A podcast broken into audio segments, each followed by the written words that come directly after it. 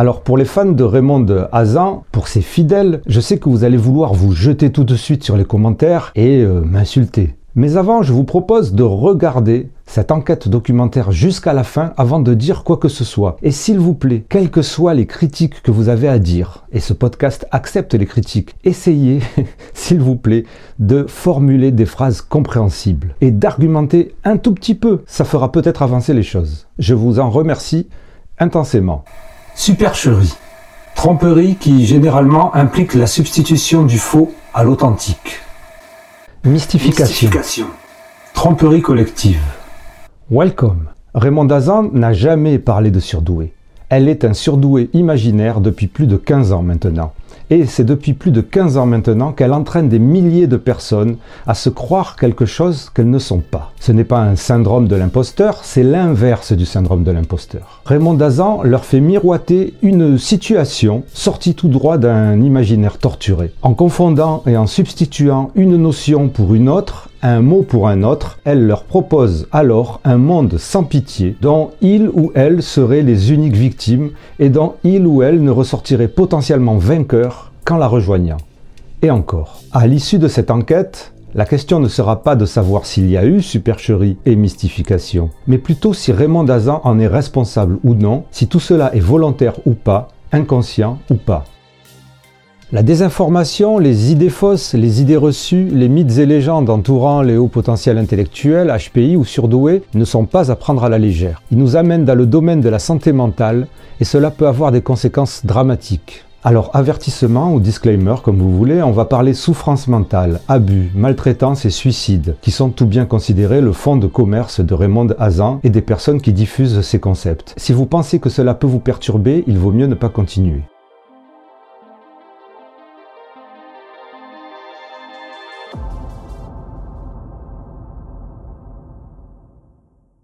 De Français, Raymond Hazan, aujourd'hui, c'est ça.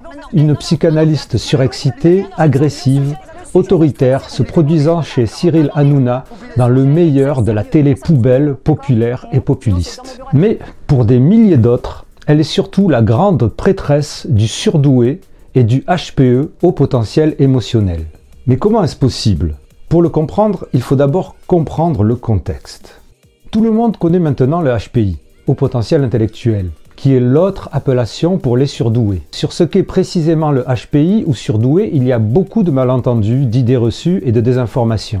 Le consensus scientifique et psychologique internationalement reconnu est pourtant on ne peut plus simple. Il s'agit d'un quotient intellectuel, QI, égal ou supérieur à 130, un peu plus ou un peu moins dans certains pays. Il s'agit d'un consensus établi après près de 100 années de recherche. Oui, 100.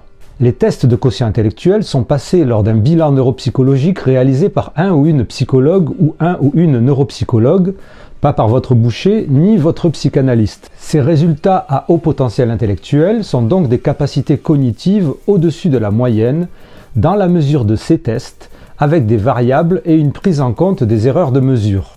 Il ne se passe rien de précis à partir de 130, il s'agit d'un continuum et il n'y a aucun consensus sur des quelconques caractéristiques de personnalité du surdoué, qu'il s'agisse d'hypersensibilité, de pouvoir calculer la note du supermarché en deux secondes ou d'être chauve. Comme tout un chacun, chaque haut potentiel intellectuel est unique et a sa propre personnalité. De plus, selon les études, être à haut potentiel intellectuel, HPI, est plutôt bénéfique et n'est lié à aucun trouble pathologique, même si comme tout le monde, un HPI peut avoir des pathologies, de l'anxiété ou une dépression.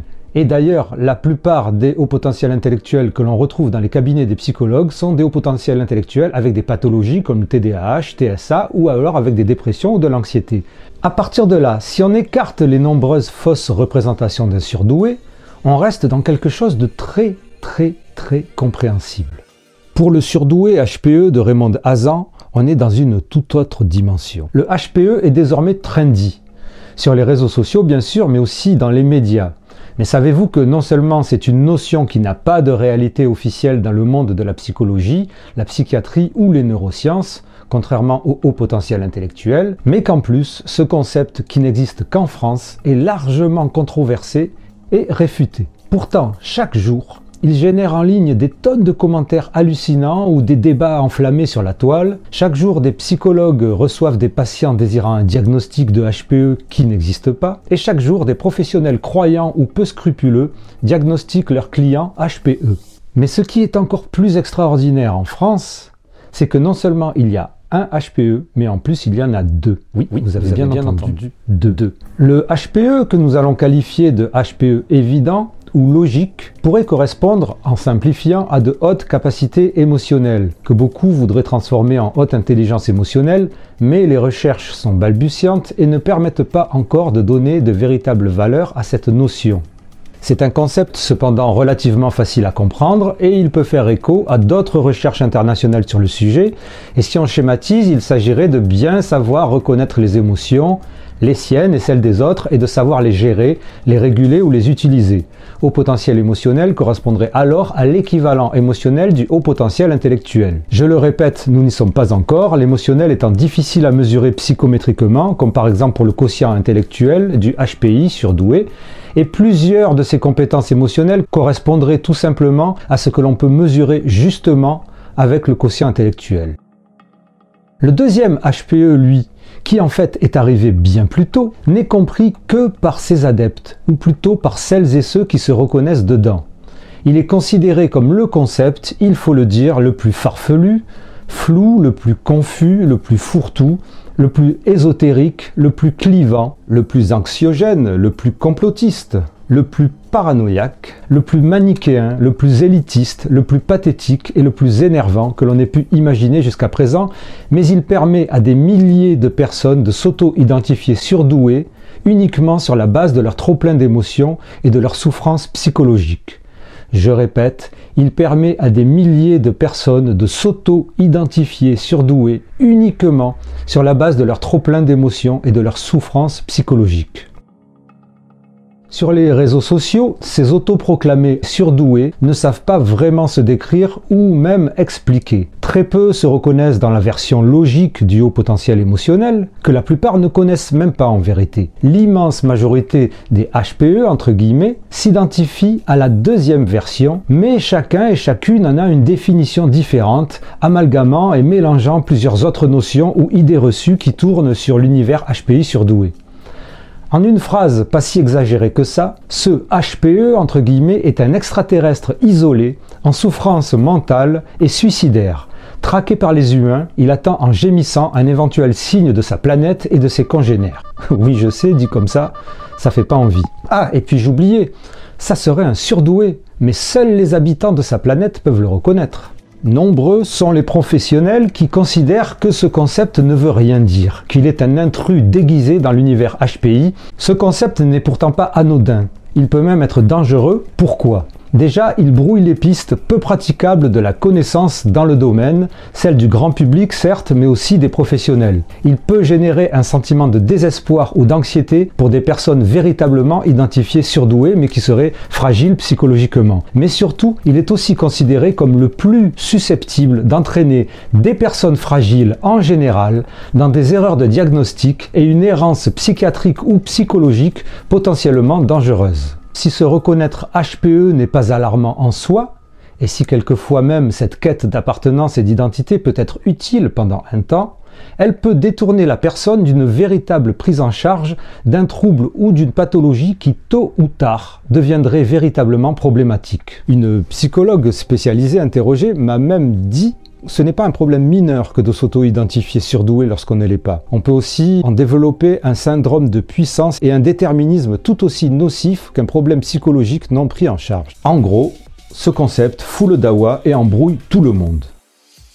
Sur les réseaux sociaux, le HPE, entre guillemets, c'est THE concept polémique, celui qui divise, au point que certains groupes Facebook HPI ou Zèbre, avec leurs dizaines de milliers d'abonnés, ont des politiques spéciales concernant le HPE, certains allant même jusqu'à censurer les commentaires ou renvoyer les membres qui l'approuvent ou qui le nient en fonction de la position officielle du groupe. Au-delà de l'univers HPI surdoué, ce HPE se répand aussi à bas bruit dans les médias peu regardant sur la véracité du concept. Comment en est-on arrivé là? D'où vient cet engouement pour une notion aussi trouble, ambiguë et, je le répète, potentiellement nocive pour la santé mentale? Pour des milliers de ces HPE entre guillemets, se considérant surdoués, la seule qui les comprend vraiment, l'alchimiste qui parvient à transformer la pierre en or, celle qui possède le secret du surdoué au singulier, une singularité qui leur permet de se distinguer d'une masse de zombies appelés normaux pensants, NP, et de désigner leurs ennemis héréditaires, les démons qui leur veulent du mal, les pervers narcissiques, PN.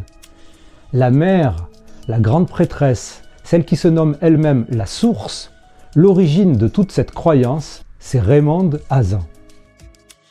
Le surdoué, il sait ce qu'il a besoin. Tu t'assois un surdoué, t'assois quelqu'un qui va pas bien et tu dis qu'est-ce que t'as? Eh ben, il va te répondre j'ai envie de mourir. Déjà, c'est un indicateur. J'ai envie de quitter cette planète de singes. Quand on veut, on peut, mais pour le surdoué, même s'il veut, il peut pas. Voilà. Donc, euh, handicap, oui. Moi, j'aimerais bien classifier euh, les surdoués dans une forme d'handicap. C'est des choses qu'il ne peut pas faire. Euh, le surdoué est un enfant exploité. Mais bien évidemment qu'on est jaloux du surdoué. Mais comment est-ce que ça serait possible d'en être autrement? Oui, c'est moi, la fondatrice de cette théorie. Mais quand je dis oui, c'est moi, ça veut dire que c'est un truc énorme. Attirer, attirer les personnes perverses. Alors, qu'est-ce que c'est qu'une personne perverse? Comment, pourquoi est-ce qu'on peut confondre un HPI et un pervers narcissique ou même un pervers tout court ou un pervers manipulateur? Un sujet qui fait qu'on retrouve les surdoués ensemble. C'est malheureusement encore l'histoire du pervers. Pourquoi est-ce que le surdoué s'entend tellement bien avec le pervers? Parce qu'entre tous ceux qui sont névrosés, légèrement névrosés, et qui se prennent pour des surdoués, et les surdoués qui se prennent pour des pervers, eh ben à un moment on va plus se retrouver. Alors soyez gentils. Quand il rencontre un pervers qui ferait office de père, c'est-à-dire dans un monde extérieur de la symbiose, ça le sécurise de se faire croire qu'il peut se défaire de cette symbiose pour être libre. Et euh, je vais pousser un gros coup de gueule parce qu'il s'est passé des choses dans ma vie inadmissibles, euh, des gros conflits entre normaux pensants qui se prennent pour des HP, et je voudrais parler de ça précisément. Voilà, précisément. Alors précisément. Euh, il y a beaucoup de vidéos aujourd'hui que je ne vais pas enlever, mais j'ai longuement réfléchi. Est-ce que je les enlève ou est-ce que je les laisse? Il y a beaucoup de vidéos et beaucoup de personnes peuvent se croire surdouées. Est-ce qu'on peut, quand on est parent, vouloir le bien de son enfant? Est-ce qu'on peut, quand on est parent, ne pas vouloir reconnaître que son enfant est différent et vouloir absolument euh, effacer, gommer cette différence au point de dire des choses absolument abominables, certains soins psychiatriques euh, comme les électrochocs, disons le mot, qui pourraient euh, aider un enfant surdoué à retrouver, à s'intégrer, à se normaliser et à pouvoir construire une vie normalisante, c'est-à-dire une vie comme tout le monde. Vraiment, c'est trop quoi. C'est les questions qu'on me pose dix ans après, où je dis que le surdoué n'est pas intégrable, où je dis que le système ne nous veut pas que du bien. Raymond, pourquoi est-ce qu'on accuse tout le temps le surdoué dans différentes situations? Est-ce que vous pouvez nous expliquer? Pourquoi on accuse toujours le surdoué dans, tout et dans rien, dans, tout le... Quand, il y a un groupe de personnes, si par exemple il y a un seul surdoué, ah. Il y a quelque chose qu'il faut comprendre, c'est que le surdoué est dans une aura très particulière, il est sur une fréquence très particulière, je parle de dimension, je parle de mégahertz, mais ça c'est réservé à ceux qui ont accès à cette connaissance. Et en fait, quand quelqu'un se sent pas bien, et on se sent pas bien, un normopensant se sent pas bien avec un surdoué qui est en équilibre et qui est dans la lumière, comme on a parlé, mm. et qui est, le surdoué agace. Mais au-delà du fait qu'il agace, euh, on a juste envie de le démolir, quoi. Raymond Hazan est une autoproclamée psychanalyste. Elle est une autoproclamée surdouée c'est-à-dire sans avoir passé de bilan psychologique avec test de QI. En tout cas, il y a deux versions en ligne dont aucune n'est officielle. La première version, c'est qu'elle n'a passé aucun test, c'est ce que je pense. La deuxième version, son QI n'est pas assez élevé, mais elle se considère surdouée quand même. Dans les deux cas, elle ne serait pas surdouée. Elle ne parle jamais d'un test qu'elle aurait passé, sauf pour parler d'un pseudo-test en ligne que lui a fait passer une connaissance et qu'elle aurait totalement foiré. Parce que selon elle, les véritables HPE, ce qu'elles seraient, ne peuvent que foirer les tests. Et puis je dis même pas vous, je parle de moi. Comment je peux passer un test euh, Déjà, j'ai pas envie d'être enfermé dans une pièce. J'ai pas envie, euh, voilà, j'ai pas envie. J'ai pas envie qu'on m'enferme dans une pièce. J'ai pas envie euh, d'être oppressé par une personne qui est là devant moi à prendre le pouvoir. Pouvoir de quoi C'est bon, quoi, le papier, machin. Voilà, j'ai un ami qui m'a fait passer les tests et je les ai réussi brillamment. Et après, après il m'a dit c'est bien, Ray, t'as juste passé les tests de l'enfant de 15 ans. Voilà, donc c'est pas peine. Hein. Je suis nul au test. Je réponds à la première question, les autres j'ai zéro. Donc comment voulez-vous qu'un HPE suive un test de QI? C'est impossible. Et enfin, bien sûr, Raymond Hazan s'est autoproclamé donc spécialiste surdoué des surdoués. Elle peut passer pour une bouffonne, une perchée, avec son anticonformisme et son côté pitre, son langage décousu et vulgaire, ses envolées pseudo-psychanalytiques de cuisine et ses écarts New Age. Elle fait rire ou pleurer, mais elle attire aussi. Sa chaîne YouTube aux centaines de vidéos compte plus de 26 000 abonnés. Ce n'est pas énormissime, mais ce n'est pas rien non plus. Car ses followers sont de véritables convertis qui vont ensuite distribuer la bonne parole ou contre-attaquer lorsque elle ou ses concepts sont critiqués. Et puis Raymond Dazan est aussi une habituée des médias. Dans les années 1990-2000, elle est dans les magazines féminins ou psychologiques en tant que psychanalyste, les émissions de télé-réalité. Aujourd'hui, on la voit chez Cyril Hanouna. Pourquoi y intervient-elle? Quel est son lien avec les médias? Son public maintenant. Qu'il y ait de véritables surdoués, c'est très probable, avec des problèmes existentiels ou psychologiques comme tout le monde, mais insatisfaits du discours classique et attirés par son aura de psychanalyste spécialisé, non conventionnel, des surdoués, tout ça, une sorte d'aura mystique. Elle dit parler aux grands de ce monde, à des ministres, des artistes reconnus, mais son cœur de cible, ce sont les personnes exclues, les traumatisées, les écorchées vives, les laissées pour compte, les asociales, les isolées, les égarées en détresse psychologique ou psychiatrique, les suicidaires, celles qui errent vulnérables et à qui elle donne un message simple, vous êtes surdoués et la société vous veut du mal, rejoignez-moi chez moi, pas besoin de tests ou de preuves, vous êtes surdoué car je le sais, car je le suis, et je suis la seule qui peut vous éviter le suicide. Et pour ces personnes, elle a créé une dystopie, un univers imaginaire anxiogène et glauque où les surdoués sont divisés en sous-groupes ayant chacun leur identité propre et bien sûr leur souffrance intrinsèque.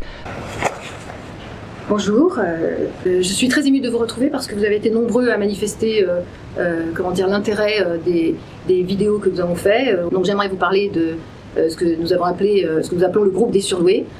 parmi les surdoués, nous devons quand même faire la différence des, différentes filiales, on va dire, comme c'est un regroupement avec des différences à l'intérieur du groupe qui est lui-même différent. Mais maintenant, j'aimerais bien qu'on fasse nettement la différence entre les personnes à ce, qu'on appelle au potentiel intellectuel, c'est-à-dire au coefficient. C'est vrai que je me suis trompée en disant euh, QI quotient, mais enfin franchement c'est vraiment pas important. QI élevé, qui sont des personnes qui enregistrent une intelligence euh, euh, différente des surdoués. Je l'ai écrit, je l'ai dit, nous l'avons répété, mais là vraiment j'insiste parce que c'est la différence, c'est fondamental. le HPI, c'est ça. Il a un physique plutôt allongé. Je vous décris même pas euh, le visage, tellement il a les sourcils et le nez qui forment presque un T comme ça. Le QI d'un HPI est au même niveau qu'un QI de, ce que j'appelle moi les QI à intelligence froide qui ne sont pas des surdoués. Donc parmi les surdoués, il y a des personnes qui fonctionnent avec cette intelligence froide, qui fonctionnent avec cette intelligence froide, qui ont écrasé leurs émotions, pour des motifs que je peux vous expliquer, si je ne me suis pas bien expliqué les autres fois, parce qu'il y a blessure dans l'enfant. Le HPI que nous pouvons confondre avec un QI, et que pouvons confondre avec une personne pervers narcissique, ce sont trois personnes, trois, trois identifications, on va dire, trois identités. Alors que le HPE est constamment en émotion. Je fonctionne en, HPE, je suis constamment. Et on va pas s'en cacher parce que sinon ça, ça, donnerait des choses très désagréables à vivre à l'intérieur, comme symptôme évidemment. Eh bien, eh ben, c'est quoi un surdoué? C'est un hypersensible, c'est quelqu'un qui a un trouble de l'attention, c'est quelqu'un qui est 10, 10 tous les 10, hein, dyslexique, 10 machin, 10, 10, 10 mon cul, j'ai envie de dire 10. Euh, c'est quelqu'un qui, euh, euh, qui a peur de tout et qu'en même temps qui a peur de rien. C'est quelqu'un qui aime la famille et qui la déteste. Donc nous avons maintenant une autre, un autre groupe qui commence à venir vers nous, qui est une situation assez inquiétante, qui sont quelques schizophrènes, qui ont été identifiés comme schizophrènes. Je suis désolée de dire, c'est vraiment embarrassant pour, pour ceux qui ont qui les ont identifiés en tant que tels. C'est pour ça que je suis un peu, un peu, un peu, gênée, enfin pas gênée, mais vraiment c'est lourd, ça commence à être lourd. Euh, des schizophrènes qui, seraient, qui entendraient des voix. Alors maintenant, euh, chacun voit comme il veut. Euh, ces voix seraient des voix paranormales, pour en rester là. J'ai pas envie de m'engager pour l'instant sur des terrains houleux et qui peuvent déclencher de, graves polémiques. Mais en tout cas, sur du paranormal, il semblerait, soyons prudents, que les schizophrènes soient connectés dans des, phénomènes paranormaux, mais qu'ils seraient dans le groupe, dans le regroupement des surdoués.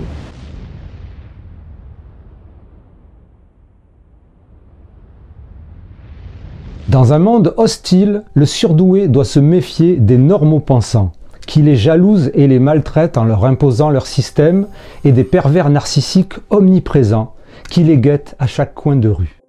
Des surdoués, elle exclut ceux qu'elle nomme les QI, au quotient intellectuel très élevé, mais à l'intelligence froide et rationnelle, les rendant dangereux pour le surdoué et surtout le HPE. Alors oui, dit comme ça, on peut en rire, mais c'est aussi un rire nerveux, car Raymond Hazan n'est pas une joke. Elle est plus proche du Joker et son univers est aussi dark et torturé que risible et fantasque.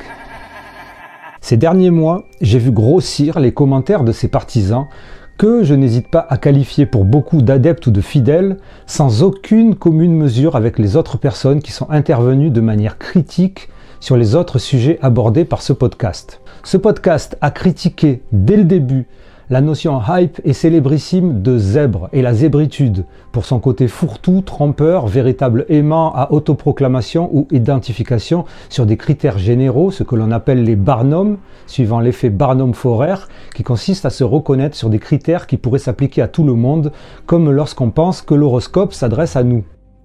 Ce podcast a aussi décortiqué et débunké, grâce aux nombreux spécialistes invités, les divers mythes comme euh, l'hypersensibilité liée forcément au HPI, la pensée en arborescence, l'intelligence émotionnelle, le concept de philo-cognitif complexe, etc., etc. À aucun moment, je dis bien à aucun moment, je n'ai reçu de commentaires aussi nombreux, virulents et aussi partisans que lors des vidéos dénonçant les dérives de ce HPE de Raymond Dazan.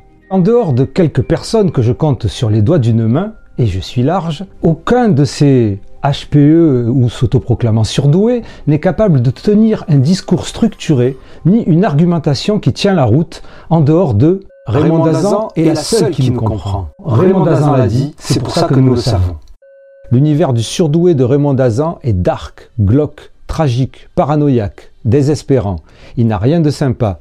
Et pour quelques personnes qui peuvent s'en trouver bien, Combien s'enfonce dans une spirale toxique Alors quand on s'y intéresse de près et qu'on découvre qu'au milieu de cet écran de fumée nauséabonde et anxiogène, Raymond Dazan a basé son discours sur des malentendus, des mauvaises interprétations, des fakes et un message douteux qu'elle ne maîtrise peut-être même pas, il est d'utilité publique de le dénoncer. HPE Révélation va vous expliquer pourquoi. Cette enquête vous est offerte par les contributrices et contributeurs de ce podcast que je remercie intensément. Si vous voulez vous aussi m'aider dans mon travail et partir avec nous à la recherche des infos les plus fiables possibles sur les sujets au potentiel intellectuel, HPI, surdoué et compagnie, il y a un lien unique pour cela dans la description. Vous êtes les bienvenus car ce podcast a vraiment besoin de soutien financier pour pouvoir perdurer. Mille merci. Alors euh, Raymond Dazan se veut un livre ouvert. Elle a écrit sa première autobiographie à 35 ans en 1983 et n'a jamais cessé de se raconter depuis. Ses dizaines de livres, ses centaines de posts de blog ou de Facebook, ses centaines de vidéos ou de podcasts ne racontent qu'elle. Tout est autobiographique chez Raymond Dazan, y compris le surdoué. Comme Trump, le personnage à qui elle ressemble le plus, elle ne parle que d'elle-même. Les autres ne sont que des faire-valoir, des seconds rôles de son biopic continu. La psychanalyse de Raymond Dazan, euh, ce n'est pas du Freud ou du Lacan, c'est du Donald Trump. À la fois dans son inculture, sa vulgarité, son ascension par les médias, sa soif de pouvoir et de reconnaissance, sa mégalomanie, son ego démesuré et le culte de la personnalité qui l'entoure. Et puis son côté bouli aussi, attaquer ses détracteurs en les considérant littéralement comme des minables que l'on peut humilier et dont on peut moquer publiquement la vie privée. Cette enquête m'aura donc pris plus de deux mois avec de nombreuses péripéties. Deux mois durant lesquels j'ai lu presque tous ses posts de blog et Facebook et regardé la plupart de ses vidéos, écouté ses podcasts et lu l'un de ses livres principaux, Vogel et Psy, livre évidemment autobiographique qui raconte sa vie jusqu'à 2003. Ce que j'ai découvert n'a encore jamais été révélé, ni compris par ses admiratrices et ses admirateurs, ni même par ses critiques qui d'ordinaire mettent l'accent sur son style abracadabrantesque, sa mégalomanie ou ses diagnostics surdoués HPE par téléphone à 120 euros les 40 minutes, comme on a pu l'apprendre dans différents médias. Non, car comme je l'ai déjà dit, ces critiques n'expliquent pas son influence, ses 26 000 abonnés sur YouTube et tous les professionnels peu scrupuleux ou croyants qui reprennent ses thèses en se gardant bien de la nommer. Non, cette enquête vous démontrera précisément les secrets qui font de toutes ces absurdités une supercherie et une mystification. Et puis, j'ai aussi été confronté à Raymond Dazan lors d'un entretien débat enregistré.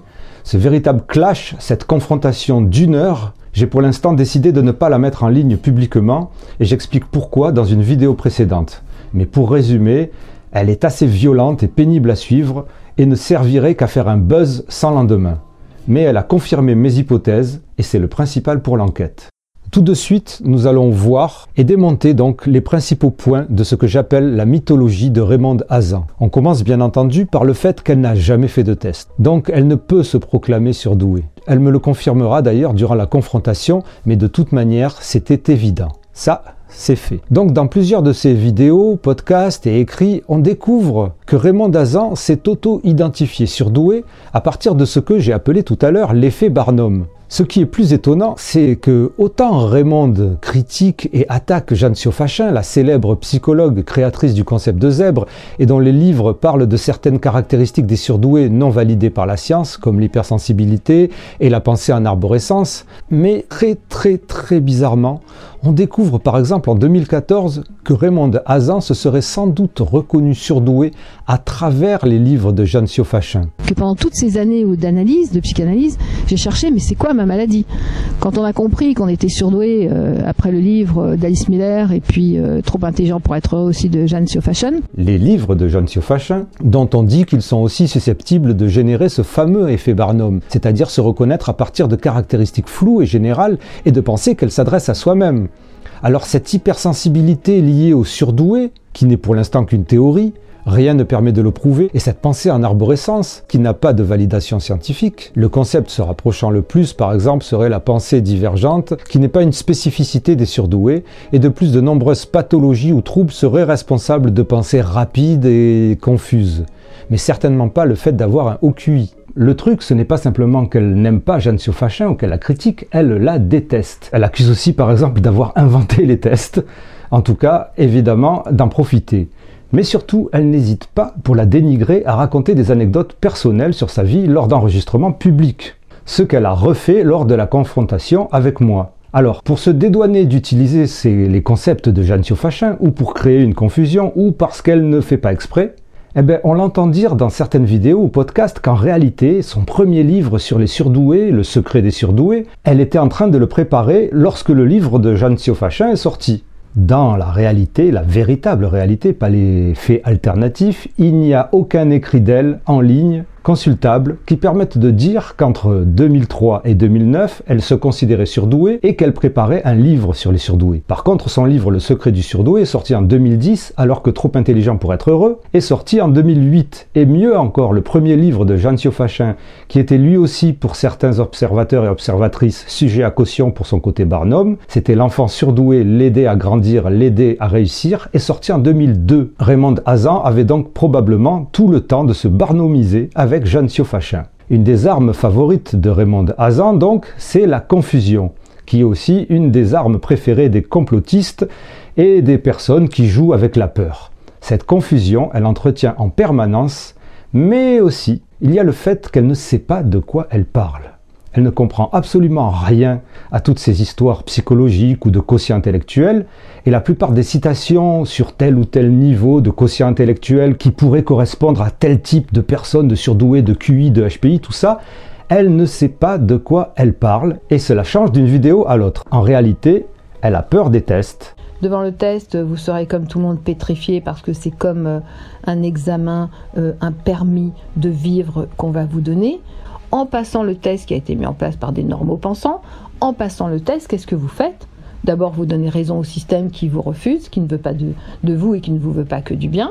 Donc maintenant, je vais vous parler, comme promis, euh, de l'hypersensible. J'ai parlé des QI précédemment et des HPI, HPE où je me suis expliqué sur la thèse que j'ai déposée en 2009, je crois 2009, 2010, je me souviens plus trop. Et euh, maintenant, euh, je voudrais parler des hypersensibles, mais qui ne sont pas pour autant, qui ne sont pas pour autant surdoués. C'est-à-dire qui n'ont pas cette pensée, cette pensée en arborescence, passer du coq à l'âne, c'est-à-dire comme un arbre, on passe d'une branche à l'autre, mettre des feuilles, de la lumière, revenir. Voilà, ils n'ont pas cette, cette, cette, cette façon d'être. Évidemment que le surdoué est un grand hypersensible. Le surdoué est un grand hypersensible avec une intelligence intuitive qui est basée sur la sensibilité, l'émotion. C'est ça, c'est quelqu'un qui en permanence est confronté aux paramètres extérieurs et est dérangé de tout ce qui bouge, tout ce qui bouge et, et qui n'est pas habituel pour lui. Voilà, c'est ça l'hypersensibilité cette hypersensibilité liée au surdoué et cette pensée en arborescence, Raymond Dazan l'a repris dans son concept de surdoué, entre autres concepts évidemment, parce qu'ensuite elle aura rajouté tout un tas de caractéristiques qui en réalité ne sont que des copier-coller de sa propre personnalité.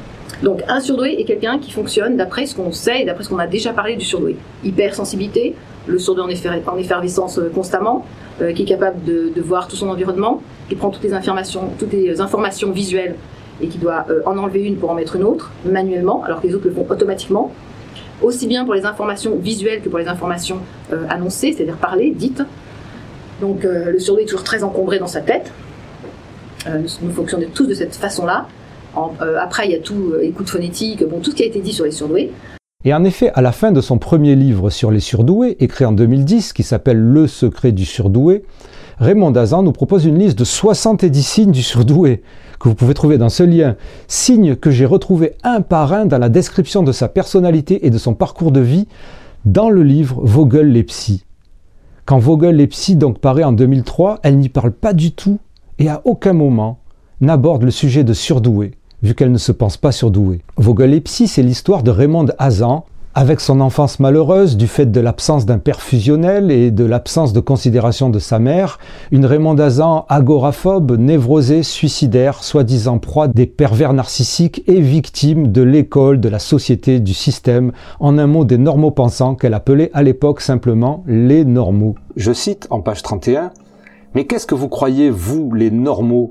Vous pensez que nous, les claustros, nous pouvons réserver un vol pour Tokyo? Suivez-moi donc, entrons dans le secret numéro 1 du surdoué de Raymond Hazan. Vogel-Lepsy, c'est une dépressive, trompée et humiliée qui passe 20 ans de psychanalyse avec des psys véreux et décide quand même de devenir psychanalyste à son tour pour pouvoir enfin se guérir. Vogel-Lepsy, c'est Raymond qui nous explique son futur plan sans le nommer. Et c'est pas compliqué. Il y a le bien, c'est elle, et le mal, le reste. Le monde de Raymond Dazan ne supporte pas la complexité. Il est fait de schémas simplistes et de généralisations à outrance. Vogel les psy n'y échappent pas. Dans ce livre, son identité, c'est agoraphobe, une phobie qui la distingue et qu'elle porte fièrement comme un étendard dans sa guerre déjà lancée contre le mal, sa mère, la famille, les pervers narcissiques et les gens normaux. Elle pense représenter tous les agoraphobes, l'agoraphobie au singulier avec un grand A, tous les agoraphobes lui ressemblent bien sûr, et tous les agoraphobes vivent ce que vit Raymond Hazan.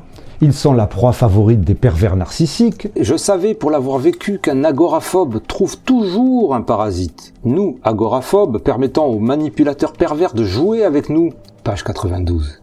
Leur créativité et leurs émotions sont jalousées par les normaux, qui les oppriment par le système, la société si angoissante qui utilise la logique et la rationalité pour faire régner la terreur. Alors nous, les phobiques, nous, les claustros, avec des riens, on fait des tout, avec des feuilles, un paradis, avec des oiseaux, un voyage. Et puis cet autre extrait, nous avons travaillé sur ce qui s'appelle la structure, c'est-à-dire le rationnel, ce qui est cartésien. Mais c'était pour moi une véritable souffrance. Je savais depuis toute petite que je refusais de voir le monde tel qu'il était, dans sa cruauté, perversité et médiocrité. Et cette jalousie constante des autres, cette oppression familiale, cette volonté d'anéantir une Raymond Dazan qui n'a rien fait dans sa bulle isolée, elle en fait aussi bien entendu un schéma, un concept, l'encerclement familial, l'ancêtre de la pression familiale et sociétale contre les surdoués, celui qui mène forcément à la solitude et au suicide. J'aurais aimé ne pas avoir trouvé la théorie sur l'encerclement familial, j'aurais aimé ne pas être dedans.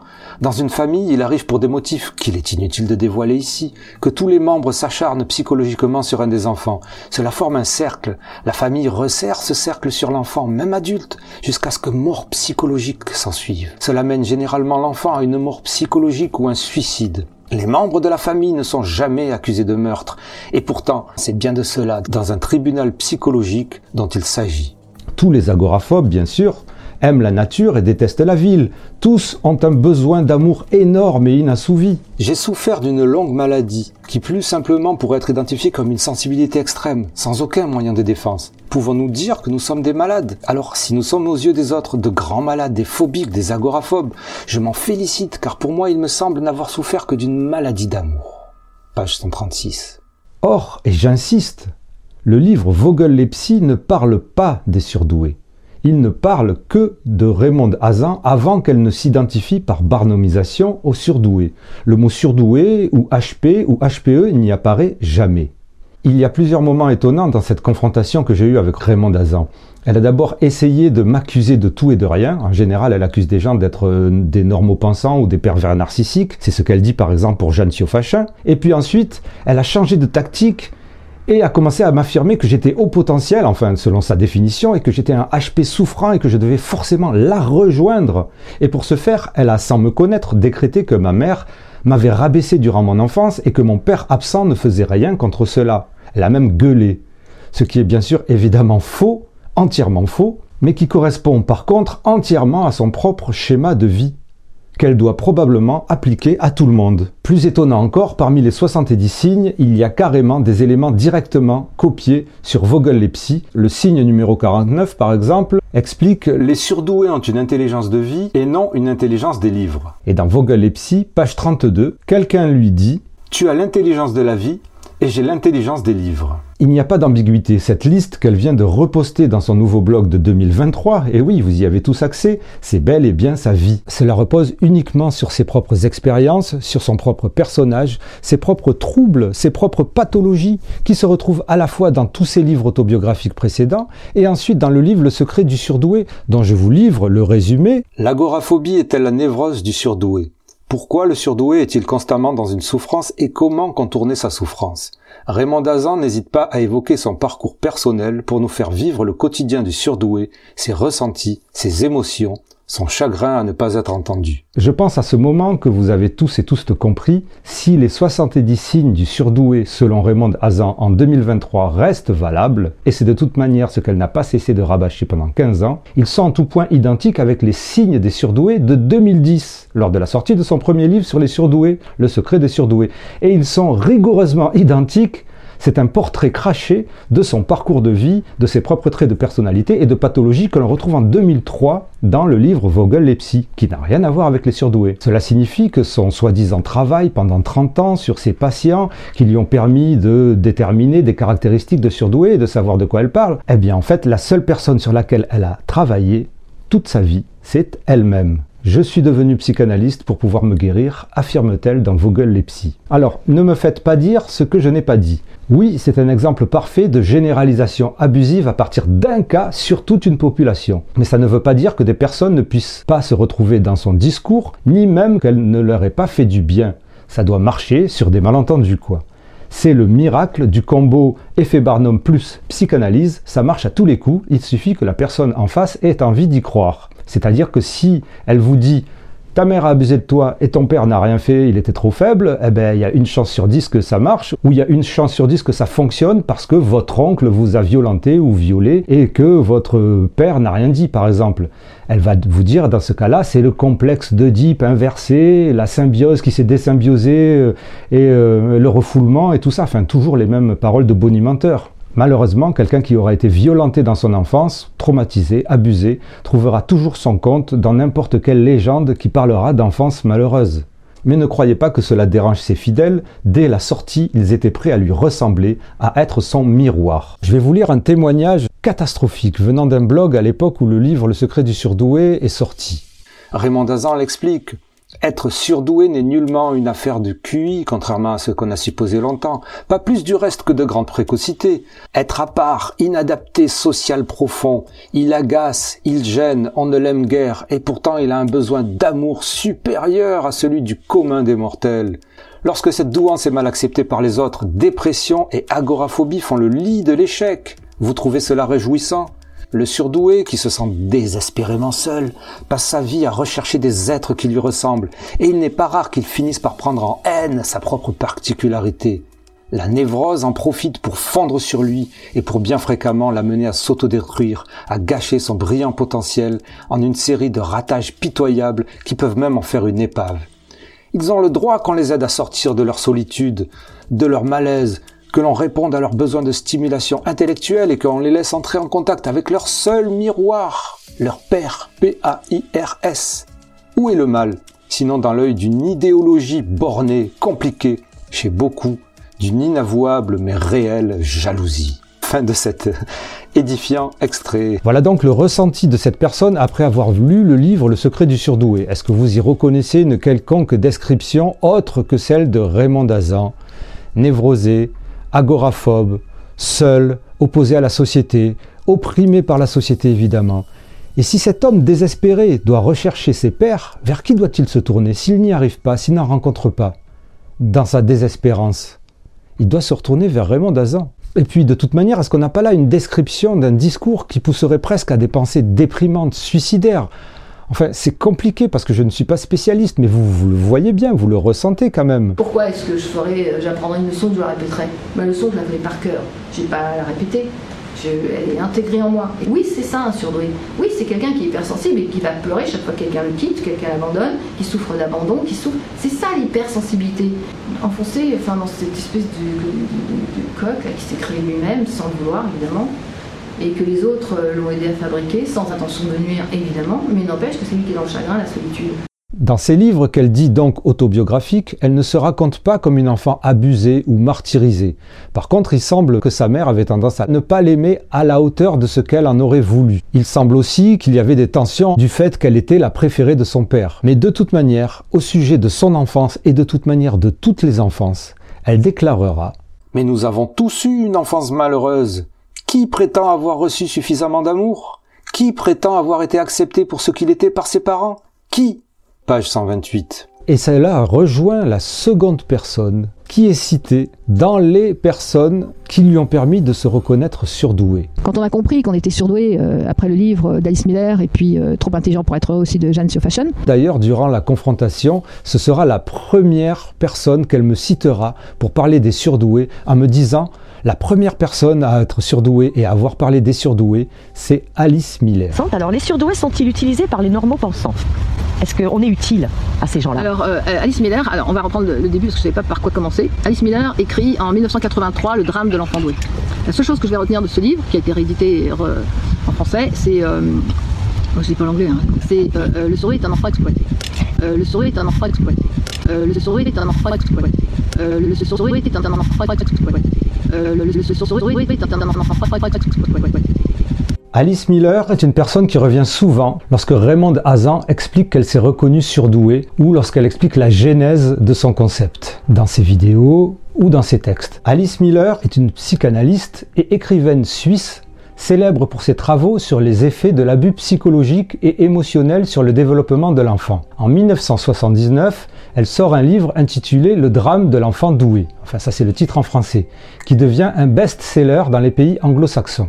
Et vous voulez que je vous dise pourquoi vous n'êtes pas au courant qu'il y avait un livre qui parlait des surdoués depuis 1979, aussi bête que ça puisse paraître, c'est tout simplement parce qu'il ne parle pas des surdoués parce que je l'ai lu. Enfin, je l'ai plutôt écouté en vitesse x2 parce que quand même ça fait 5 heures d'écoute. Et je vous mets bien entendu le lien pour l'écouter dans la description. Citation d'Alice Miller elle-même à propos de son livre. Lorsque j'ai utilisé le mot doué dans le titre, je n'avais pas à l'esprit les enfants qui obtiennent de bons résultats scolaires ni ceux qui ont un talent particulier.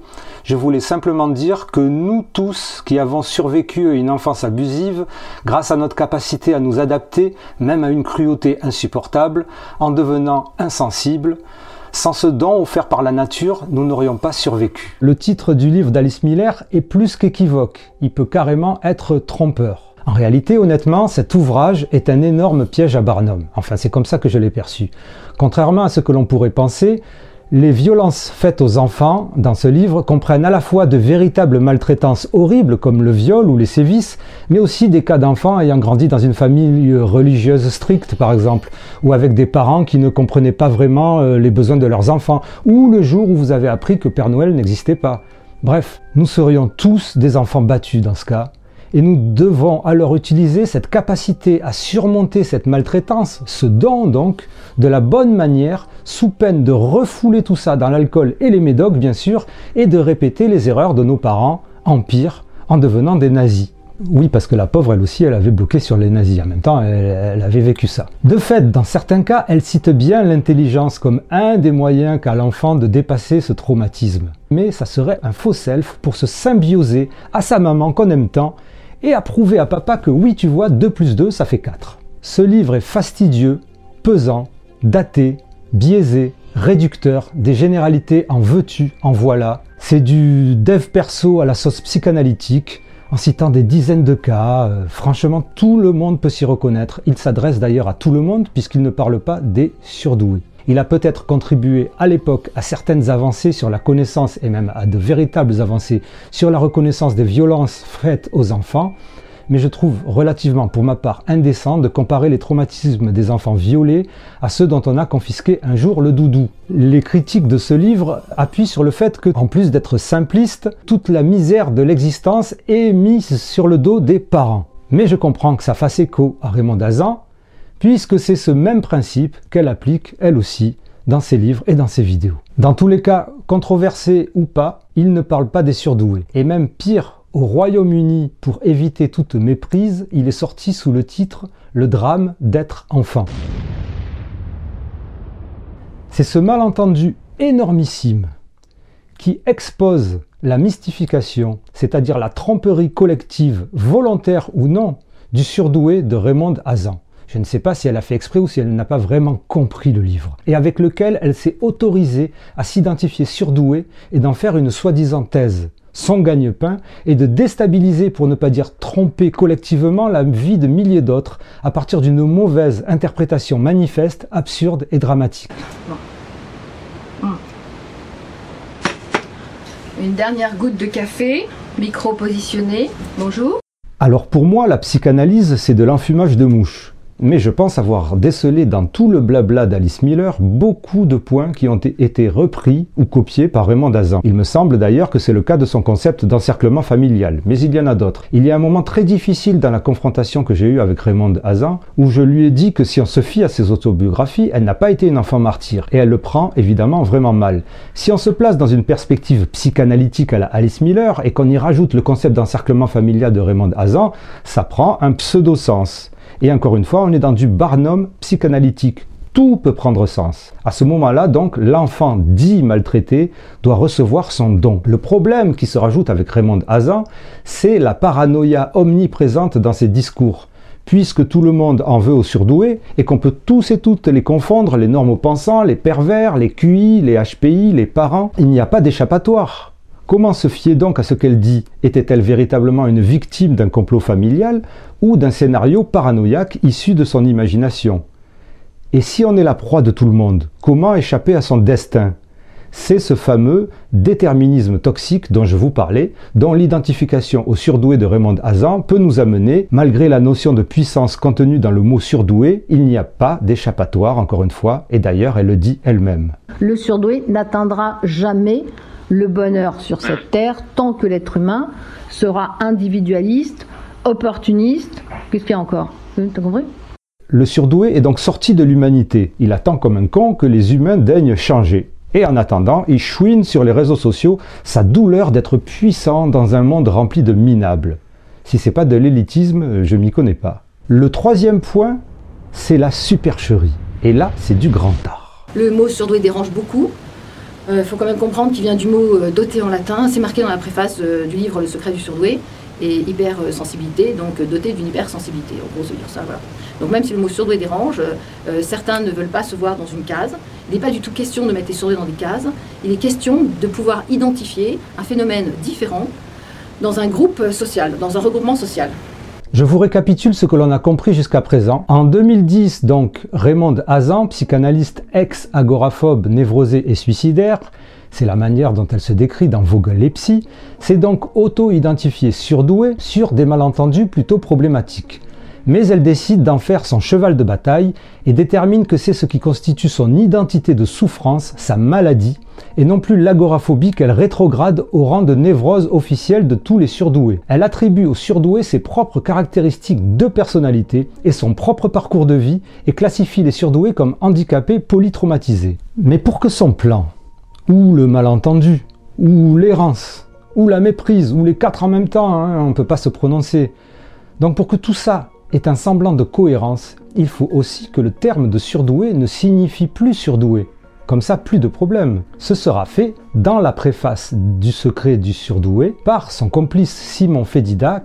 Ce brave homme, très serviable, va se charger de la mission et dans la préface du livre, il bricole une étymologie du mot surdoué que Raymond Dazan essaiera un nombre incalculable de fois de faire comprendre dans ses vidéos, mais sans jamais vraiment y parvenir. Par des raccourcis troubles et chelou, le mot n'est plus divisible en sur doué, mais aurait toujours été un unique terme, surdoué, signifiant hypersensible. Alors on peut entendre la lecture de cet exploit linguistique dans les premières minutes du podcast sur son livre Le secret du surdoué. Ce qui est intéressant, je vais lire la préface euh, de, la préface de mon ami Simon Félida, euh, qui est mathématicien, psychanalyste, euh, etc., mais qui exerce plus parce que maintenant il fait des recherches mathématiques. et qui nous et qui sur la préface parle de l'étymologie du mot surdoué. Alors, on y va. Page 9. Enfin, c'est page 1, normalement. Donc, Le secret du surdoué de Raymond Dazan, paru en 2010, je crois. Alors, étymologie du mot. Douer, entre parenthèses, Raoul de Cambrai. Fin 17e siècle. Doté, jusqu'à 17e siècle. Jean de Mugue, pouvoir de qualité. Du latin dotar, doté, surdoué, vers 1970. Hyperstinésie, du grec hyper et asthésis un truc comme ça. Sensibilité, d'où hypersensibilité. Dans Claude Boist, Dictionnaire de la langue française, 1808, Paris et rééditions successives au cours du 19e siècle.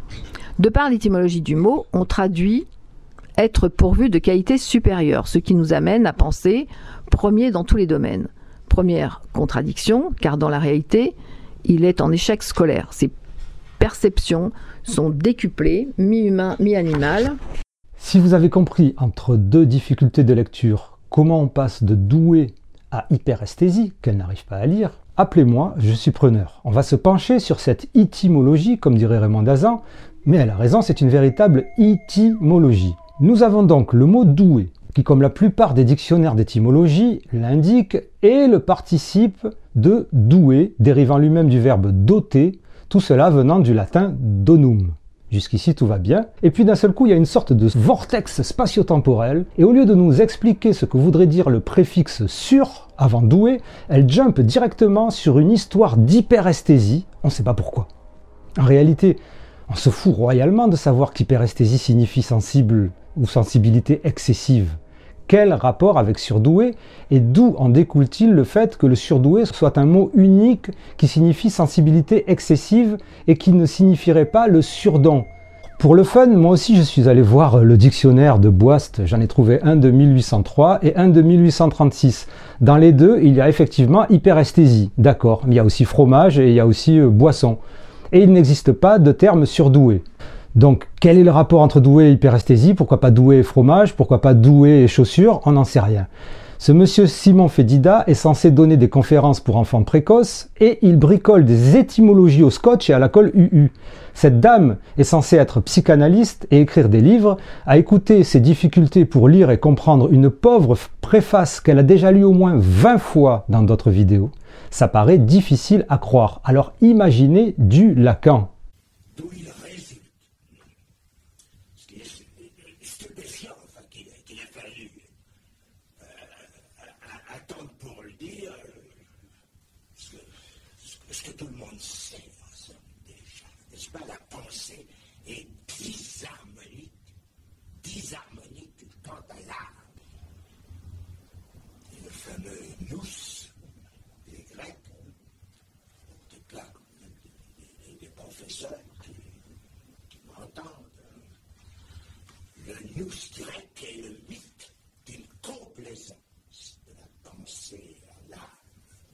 C'est un sujet très sérieux. Hein.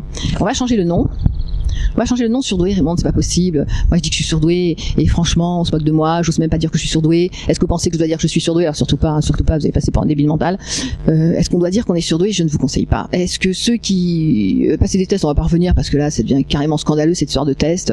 oui, ça me met euh, terriblement en colère parce que j'ai des personnes à qui j'ai dit qu'elles étaient surdouées, à qui j'ai démontré qu'elles étaient surdouées à qui j'ai démontré en tout cas qu'elles pouvaient pas ne pas être surdouées, qui vont passer des tests et à qui on dit qu'elles ne sont pas surdouées. Résultat, elles ont juste envie de mourir et de se suicider.